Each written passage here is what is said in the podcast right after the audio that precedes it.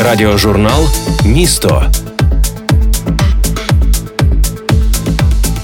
на Львівському радіо. Радіожурнал місто, я його ведуча Ірина Павлюк. Вітаємо наших слухачів в новому році та в переддень святвечора. І разом з радником міського голови Вікторією Довжик цьому насиченому міжсвяті запрошуємо заглянути в перспективний план, за яким житиме Львів в прийдешньому році. Пані Вікторія, вітаю в нашій студії. Вітаю. 2020-й навчив найбільших відчайдухів, що прогнози це річ невдячна, але, попри всі науки, неминуча. А тому заглядали, заглядаємо і будемо оцінювати, що маємо попереду. Львів у цей рік вперше вступив в статусі об'єднаної територіальної громади. З якими активами, на ваш погляд? Ну, ми змінили е, насправді дуже багато, коли об'єдналися в єдину територіальну міську територіальну громаду. Е, в нас е, практично на третину збільшилася територія, тобто ми стали більші.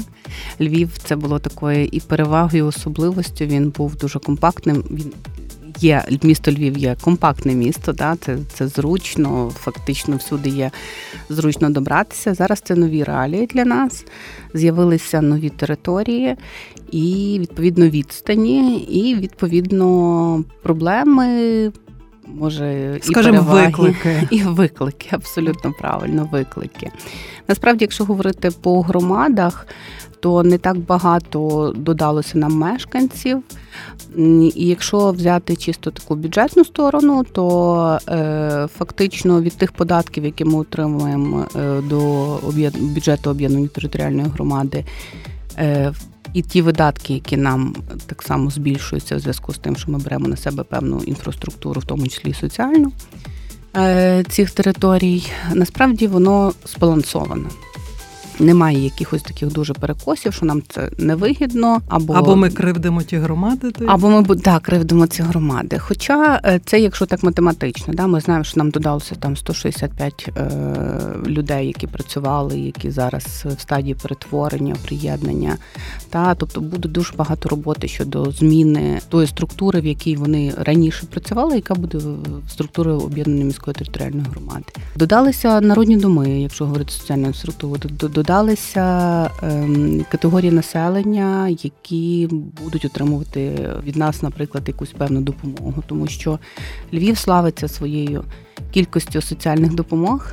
Ми маємо тільки місто Києву, програємо десь з містом Одесою, десь на рівні. Всі решта міста мають значно менші видатки на соціальний захист населення. Причому, що по численності Львів далеко не в першій п'ятірці. Абсолютно так. Ми славимося. Наш бюджет він є такий соціально орієнтований. і Це така вже традиція, тому що кожного року. Ми дуже багато закладаємо на видатки на соціальний захист. Це одна е, частина, а інша частина, все ж таки, це інфраструктурні речі. Вони будуть тягнути за собою, тому що ці відстані це і транспорт, це і прибирання сміття, це і певні ремонти, які знаєте, що робити тут. Ми Практично в кожне подвір'я в квартал за останні п'ять років е, зайшли. То тепер зовсім інший метраж, відповідно, ціни буде. Тому, звісно, будуть видатки збільшуватися в зв'язку з тим, що до нас приєдналися громади, і це справді виклик. Будемо реагувати, тому що маємо не тільки, знаєте, львів'ян, але й нових львів'ян, так само, щоб дотягувати до того стандарту інфраструктури, який є у місті Львові. Новий статус за реформою децентралізації означає і новий бюджет. Зокрема, обласний з цього огляду цього року скоротився мало не половину. Місцеві відповідно мали б збільшитися. Для Львова ці очікування справдилися. Якщо говорити в цифрах, то в нас значних коливань немає, тому що Ну це пов'язано із тими реформами, які йдуть паралельно. Ми маємо запланованих доходів на цей рік 11 е, мільярдів. Е, з них доходи загального фонду, це тобто те, що ми маємо від тих надходжень, які нам передбачені законодавство, від податків в першу чергу, 8 мільярдів 751 мільйон. Значна, якщо говорити про бюджет попереднього року, то так само більше 10 мільярдів. Значних перекосів тут немає. Загальний фонд він власне його призначення фінансувати оце життєзабезпечення, фінансувати ті зарплати, енергоносії, ті основні такі видатки, які лежать на загальному фонді.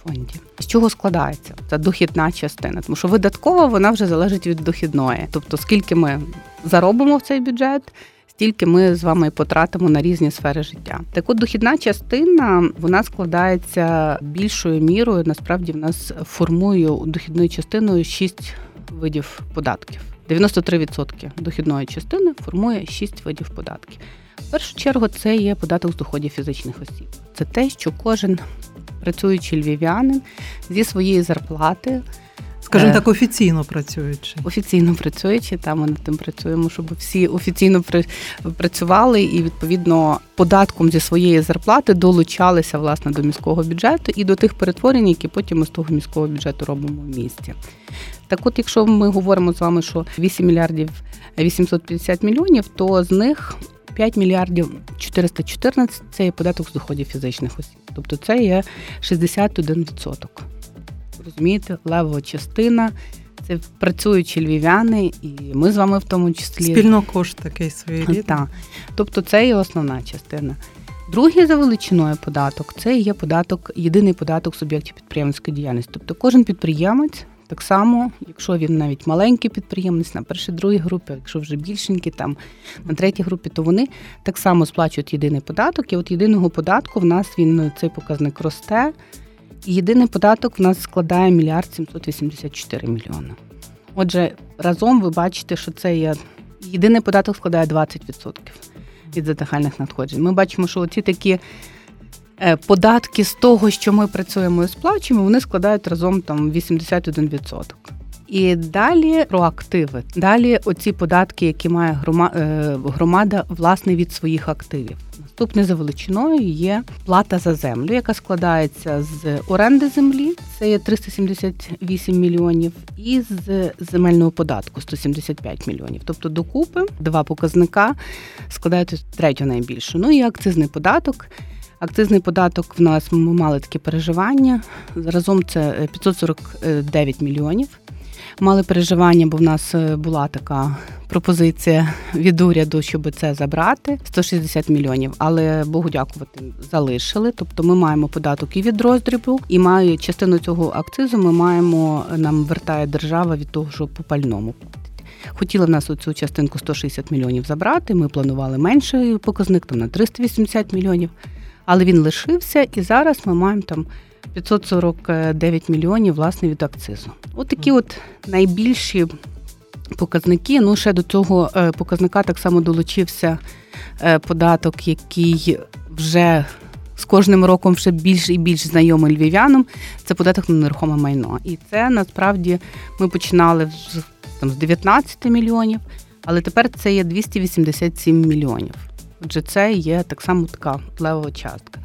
Так, от, якщо говорити, оце податок з доходів е, фізичних осіб, єдиний податок, акцизний плата за землю, е, орендна плата за землю і земельний податок, і податок на нерухомість, то це разом 93% надходжень. Так чи інакше, чи сплачуючи е, за квартиру податок на нерухоме майно, якщо ваша квартира більш ніж 60 метрів, чи сплачуючи за офіс, чи сплачуючи податок зі своєї зарплати, чи єдиний податок суб'єкти підприємської діяльності підприємці, та ми всі долучаємося до формування міського бюджету.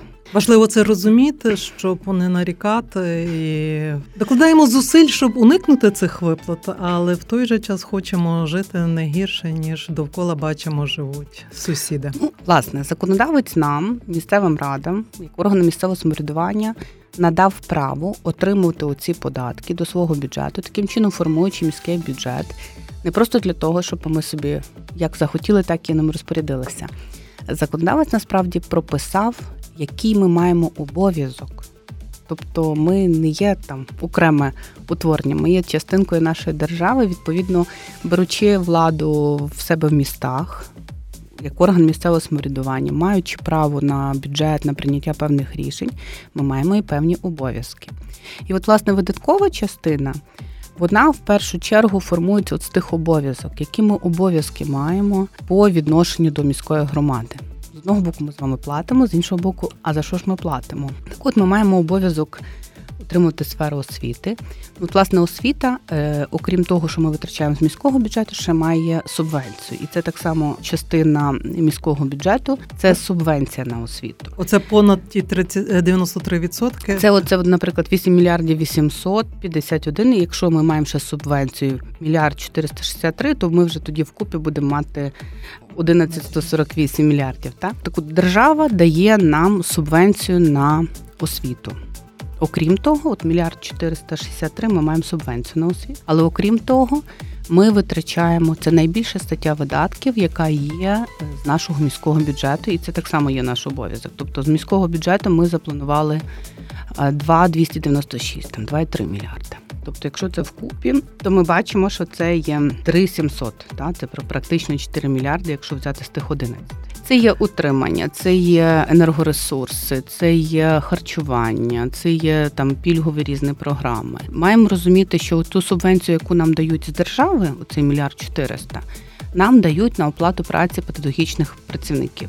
Все решта, всі решта інші е, ставки, проблеми в школах, садочках це є наш обов'язок. Тобто, щоб було тепло, щоб було прибрано, щоб було е, дотримано все, все, все закуплено, це є наш обов'язок. І так само прогодовані пільгові категорії, і так само реалізовувалися різні програми. Я можу запитати в галузі освіти і медицини теж. Оце побоювання, з яким приходила до нас децентралізація, що е, школи і медицина будуть віддані на розгляд. Часом недалекоглядних наших керманичів, які вирішать, ну не треба в цьому місті три школи чи п'ять шкіл. Чи є законом якось приписано, що тут не може бути скорочень? Насправді в медицині і в освіті трошки по-різному рухаються реформи. Ми зараз до медицини дійдемо і скажу, бо ми раніше мали і медичну субвенцію. Зараз в медицині ця реформа тепер вже фінансується з НСЗУ. Тобто єдина субвенція, яка лишилася, це власне освітня. Ми самі вирішуємо. І от приклад того, як ми самі вирішуємо, як держава порахувала цю субвенцію, мільйон мільярд чотириста. Вона порахувала по нормативах населення, діти, скільки має бути вчителів. Ми, розуміючи, що ми хочемо. Освіта для нас є пріоритет як для міської влади. Ми сказали, що ми хочемо, щоб класи ділилися на групи, щоб були ліцеї з поглибленням вивченням мов. Та в нас кожній школі є свій підхід, і ми, як влада, акцептували цей підхід. Держава каже: Окей, хочете, щоб класи ділилися, тобто виникають додаткові ставки вчителів. І якщо говорити по місту, то в нас отаких додаткових ставок 3300. Тобто, наскільки ми покращили взагалі е, процес вчителя до учня, та з цими поглибленими вивченнями, додатковими групами і предметами, таке інше. Але це наше рішення. І от цих 2 мільярда 300 – це в тому числі ці додаткові ставки, тому що держава оплачує своєю субвенцією мільярд 400, вона оплачує тільки свій розрахунковий показник. Базовий рівень. Так? А ми, і це наше рішення, і відповідно це наше рішення виливається додаткові витрати. І оцих 2 мільярди 300 – це тому, що ми хочемо, щоб процес був кращим, щоб були додаткові можливості навчатися для дітей, поглиблено вивчати окремі предмети. Ну і взагалі, щоб цей навчальний процес був кращий. Окрім того, енергоресурси, ми розуміємо, що е, це будівлі, що це оплата енергоресурсів. Е, в нас кожна школа останні роки має свої кошти на те, щоб купляти там фарбу, на якісь такі дрібні речі, купляти собі комп'ютери, купляти собі якісь там обладнання, чи для чищення, чи для навчального процесу, дошки. Тобто, ми зараз кожній школі в нас є така програма. Ми кожній школі даємо на видатки такі кошти, і вони вже за ті кошти самі собі господарюють, тому що ну для того, щоб не було це так централізовано, треба щось підформувати, шибу замінити. Такі дрібні ремонти вони можуть робити самостійно. Якщо вже говорити про капітальні ремонти, заміна вікон, ремонти спортмайданчиків, ви бачите, в кожному районі біля школ робляться спортивні нові майданчики, ремонти класів, додаткові класи, то вже бюджет розвитку. Так, от, от найбільша частина видатків це є е, власне освіта. Якщо говорити далі, якщо там по величині, то житлово-комунальне господарство це мільярд гривень в цьому бюджеті. Воно закладено на сферу житлово-комунального господарства. Велика. Ну це така сфера, яка вона в принципі дорожча. Але ви бачите, з чого вона складається. Ви бачите, що місто освітлення. Навіть самі райони такі віддалені, або там, де є приватна забудова, або там, де є парки. У нас місто гарно освітлено. Ми бачимо, яке озеленене гарне по місту. Ми бачимо, що в кожний парк. Так само ми за останніх п'ять років ми зайшли в кожний парк. Не можемо зразу зробити всі території, але до 15-го року мало який парк взагалі бачив якусь нову доріжку або лавочку, або просто лампочку. Але це так само комфорт, дозвілля. Ну ми не помічаємо того, але вулиці прибираються. Правда, у нас є нова техніка, яка їздить по вулицях.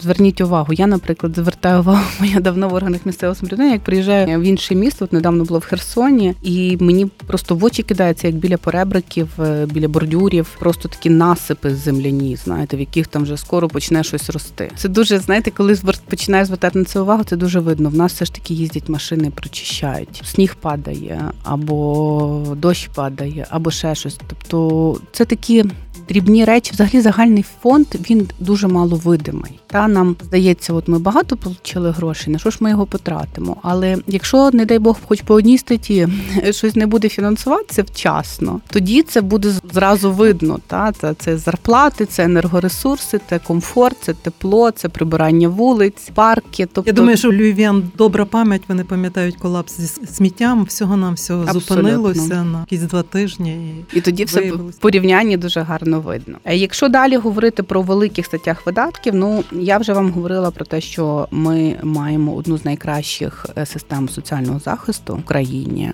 і цього року на видатки по соціальному захисту ми передбачимо 426 мільйонів. Це і різні види допомог. Львів є. Ми знаємо, що в нас є добра система захисту учасників АТО. Е, і це так само наші місцеві. Це не є те, що е, ми зобов'язані робити. Ми просто зібралися, вирішили і виплачуємо там ці великі допомоги, там по 100 тисяч. Так само є дуже багато інших видів допомог. Взагалі ми маємо 32 види місцевих допомог. Тобто це ті допомоги, які ми тут на місці вирішили і даємо. Це і багатодітним сім'ям, і людям з інвалідністю. Якщо говорити наприклад, про одержувачів, то якщо так сумарно прорахувати, то ми маємо 173 тисячі одержувачів різних видів допомог. Це і пільги, субсидії, і соціальні допомоги. Оцей навантаження, яке лягає на бюджет, тобто це наше свідоме рішення. Ми маємо, як я вже говорила, один з найкращих е, в плані соціального захисту бюджетів, і це наше свідоме рішення. І і цього року ми так само по показниках є серед найкращих. Тобто, Ті інші міста значно менші показники мають прийняттям бюджету розвитку ми будемо визначатись пріоритетами, але оця попередня політика соціальної підтримки незахищених в нас не піддається сумніву. Абсолютно ні. Я думаю, що міняються це вже не перша каденція, та міняється, але я думаю, що і не буде піддаватися сумнів. Якщо ж з таких великих видатків, я не можу не згадати про е, реверсну дотацію. По закону нам дали певні види податків. Ми сформували цей бюджет. Ми заробили плануємо заробити 8 мільярдів 850 мільйонів до бюджету, але законодавець сказав, якщо деякі міста будуть занадто мудрі, занадто багато собі зароблять, то доведеться ділитися. Так, да, треба ділитися. Треба ділитися. Є таке поняття, як реверсна дотація. Щоб ви розуміли собі, наскільки вона велика, ця реверсна дотація, вона є 736 мільйонів. Тобто це є дуже великий показник. Що таке реверсна дотація? Держава бере рахує середній показник надходжень на одного мешканця у цього податку е, з доходів фізичних осіб, бере по місту, бере середній показник по державі. Є такий індекс податкоспроможності регіонів 1,1, множить на 1,1, і Оцей показник, якщо він перевищує, все, що перевищує, держава каже, верніть нам. А ті міста, е, де цей показник нижче, вони відповідно отримують дотацію. Так от Львів Е, він завжди в рекордсменах я порівнювала, бо в державному бюджеті ці, ці цифри затверджуються. То ми маємо е, знов таки один з найбільших показників е, у цій реверсної дотації. Тобто, ми найбільше ми, віддаємо? Найбільше віддаємо. Ну, це є нормально для доброї сім'ї. Коли все нормально в дружній сім'ї. Хтось є період, коли ти заробляєш більше, ти допомагаєш тим, хто просто якщо порівняти, знаєте, там хтось хтось нам коли сказав, що ми не є промислове, ми маємо промислових гігантів, і ми не є місто, то нас ніхто ніколи не утримував. Ми завжди віддавали. Але то, що в нас оцей показник росте, це з одного боку ми маємо добрі податки. Ми добре, як на таке населення, зберемо цих податків. З іншого боку, як сталася пандемія, то у нас минулого року цей показник був 591 мільйон. І як сталася пандемія, зрозуміло, що ми перший час держава взагалі нічого не, не давала на міста, і на це все лягло на плечі міста. Тим більше, що ми розуміючи наших підприємців, дали їм на 5 місяців звільнення від ряду податків від там від єдиного від податку на нерухомості, від плати за оренду приміщень, тобто від ряду податків за рекламу. І ми не недоотримували. І міський голова каже.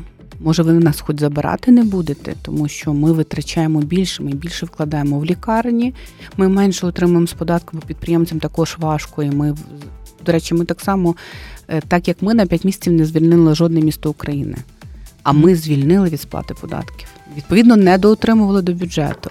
Але держава каже, ні, ми забираємо і забираємо. У цього року ця цифра виросла до 736 мільйонів. Ну, ви собі уявляєте, якщо я казала, що 426 ми витрачаємо на соцзахист, тобто ми могли би ще дуже багато на ті кошти собі зробити. Але та це така, таке є. Іншим громадам, можливо, не вистачає, і держава має таку функцію, має таке право там перерозподіляти. Завжди працювало таке правило: не пересихає рука того, хто дає. Звідси теж є джерело, чому Львові при різних владах, Львів таки давав собі раду. Львів дає собі раду, прекрасно давав собі раду, що й допомагають, виходить, іншим містам. Це так само для розуміння, що ми не є там, знаєте, просто місто дрібного бізнесу, туризму.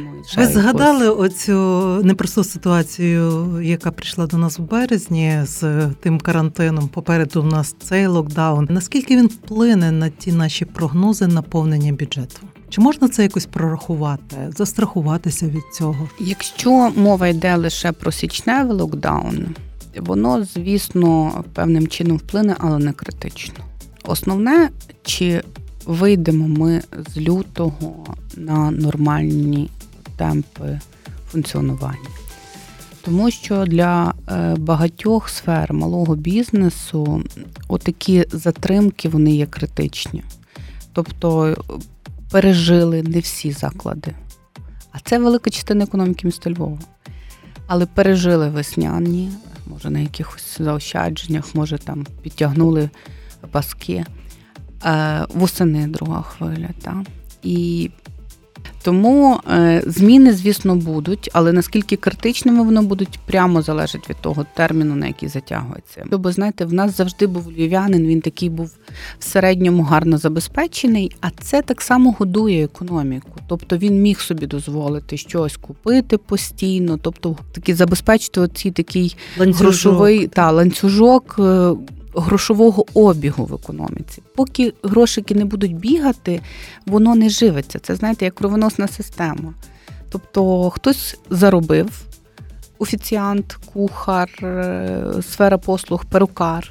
Він пішов, купив нове плаття до до свята. У нас гарні традиції, та і він дав заробити тому, хто продає платі. І це ланцюжок. Тому, коли от такі речі затягуються, з одного боку, та там кількість закладів, заклади, які закриваються, або бізнеси, які скорочуються або закриваються. А з іншого боку, це, мабуть, важливіше це оцей добробут е, середнього мешканця, тому що як люди мають роботу, то вони може менше купують, але мають роботи і нормально. А коли все ж таки, знаєте, таке до зубожіння, я сподіваюся, ще далеко, але це насправді торкнулося дуже багатьох сімей. А для міста важливо, щоб середній мешканець він був такий середньо забезпеченим тому що тоді нам треба менше буде тратити на соціальні захисти і та можна говорити про розвиток, якісь плани, перспективи. Ми повернемося до них, тому що прийняття бюджету розвитку відклали на місяці не просто з паузою на свята, а для вивірення пріоритетів, куди буде розвиватися Львів в цьому 2021 році. Єдине медицина поза сумнівом, а все решта по-моєму... Ну, насправді я трошечки прокоментую. Відклали не бюджет розвитку. Бюджет розвитку ми завжди приймали пізніше, але попередні роки, оскільки всі були. Більш досвідчені ознайомлення. У нас там, наприклад, загальний фонд приймався в листопаді, а бюджет розвитку максимум в грудні. Цього року ми трошечки затягнули, прийшли нові депутати, виборчий процес, і ми прийняли Богу дякувати. Ми прийняли загальний фонд, бо це життєзабезпечення. Бо це, якби ми його не прийняли, та то десь би просто погасли лампочки і перестали їхати маршрутки. А в умовах, коли приєдналися території, тут і так складно організаційно. А якби ще щось не було, хтось би не не включив опалення, не заплатив за воду і не отримав зарплату. Та? Тому критично важливо було прийняти загальний фонд. Ми прийняли, але от власне а бюджет розвитку це наступна тема. Але прийняли загальний фонд не в тому вигляді, в якому його підготував виконавчий комітет, а прийняли його з правками, в яких власне відклали частину загального фонду до подальшого прийняття, тобто до обговорення. А яку саме частину це частину програми? Це вони так само фінансуються е, з загального фонду. Вони в основному стосуються сфери освіти, сфери культури, в медицині і в соціальному захисті. Так от до медицини і соціального захисту до тих програм питань не було. А от до освітніх, власне, і до культурних, і до програм економічного розвитку, в тому числі програми підприємництва, програми цифрового перетворення. До цих програм є питання, і зараз протягом січня всі депутати будуть вивчати ці програми і потім вже приймати рішення чи закладати. Ті кошти в тому запропонованому виконавчим комітетом варіанті. Всі ті кошти, які були е, запропоновані, вони зараз закумульовані на одній стрічці, і потім, після того, як депутати вивчать, з тої стрічки буде вертатися така сума коштів або менше, або більше, ну залежно вже як нові депутати будуть приймати рішення. Тобто пропозиція не відхилена, вона взята до вивчення. Так, вона взята на паузу домовилися з депутатами, що протягом січня особливо відпочивати не будуть, а будуть ретельно їх вивчати, тому що, можливо, протягом січня і не потрібно цілий обсяг фінансування, але вже з лютого, якщо дай Бог, це ми добре вийдемо з локдауну, такі програми будуть потрібні. Такі програми, як успішний тренер, успішний педагог, дитячий тренер, ну і ряд е, програм по культурі, їх відклали до вивчення. І коли вже їх вивчать, тоді додадуть або зменшить. Ну але маємо розуміти, що таких програм 42. Отже, нам не ті треба не тільки працювати, але потім треба дуже ретельно планувати. Ще хочу сказати про медицину, тому що ми раніше так само мали медичну субвенцію, а зараз маємо 163 мільйони. Але от 163 мільйони це власне такі на додаткові наші і міські програми, і ті заходи, які ми прийняли тут на підтримку цих лікарень. Там порядку 90 мільйонів йде на програми, і порядку 70 мільйонів йде на оплату енергоресурсів, на от власне забезпечення діяльності цих лікарень. Але що таке ця реформа? Реформа, чому вже зараз ми не маємо медичної субвенції? Тому що Зараз всі лікарні перейшли, стали е, комунальними некомерційними підприємствами і е, стали фінансуватися Національної служби здоров'я України. Тобто від е, того, скільки пацієнтів обслужили? Абсолютно.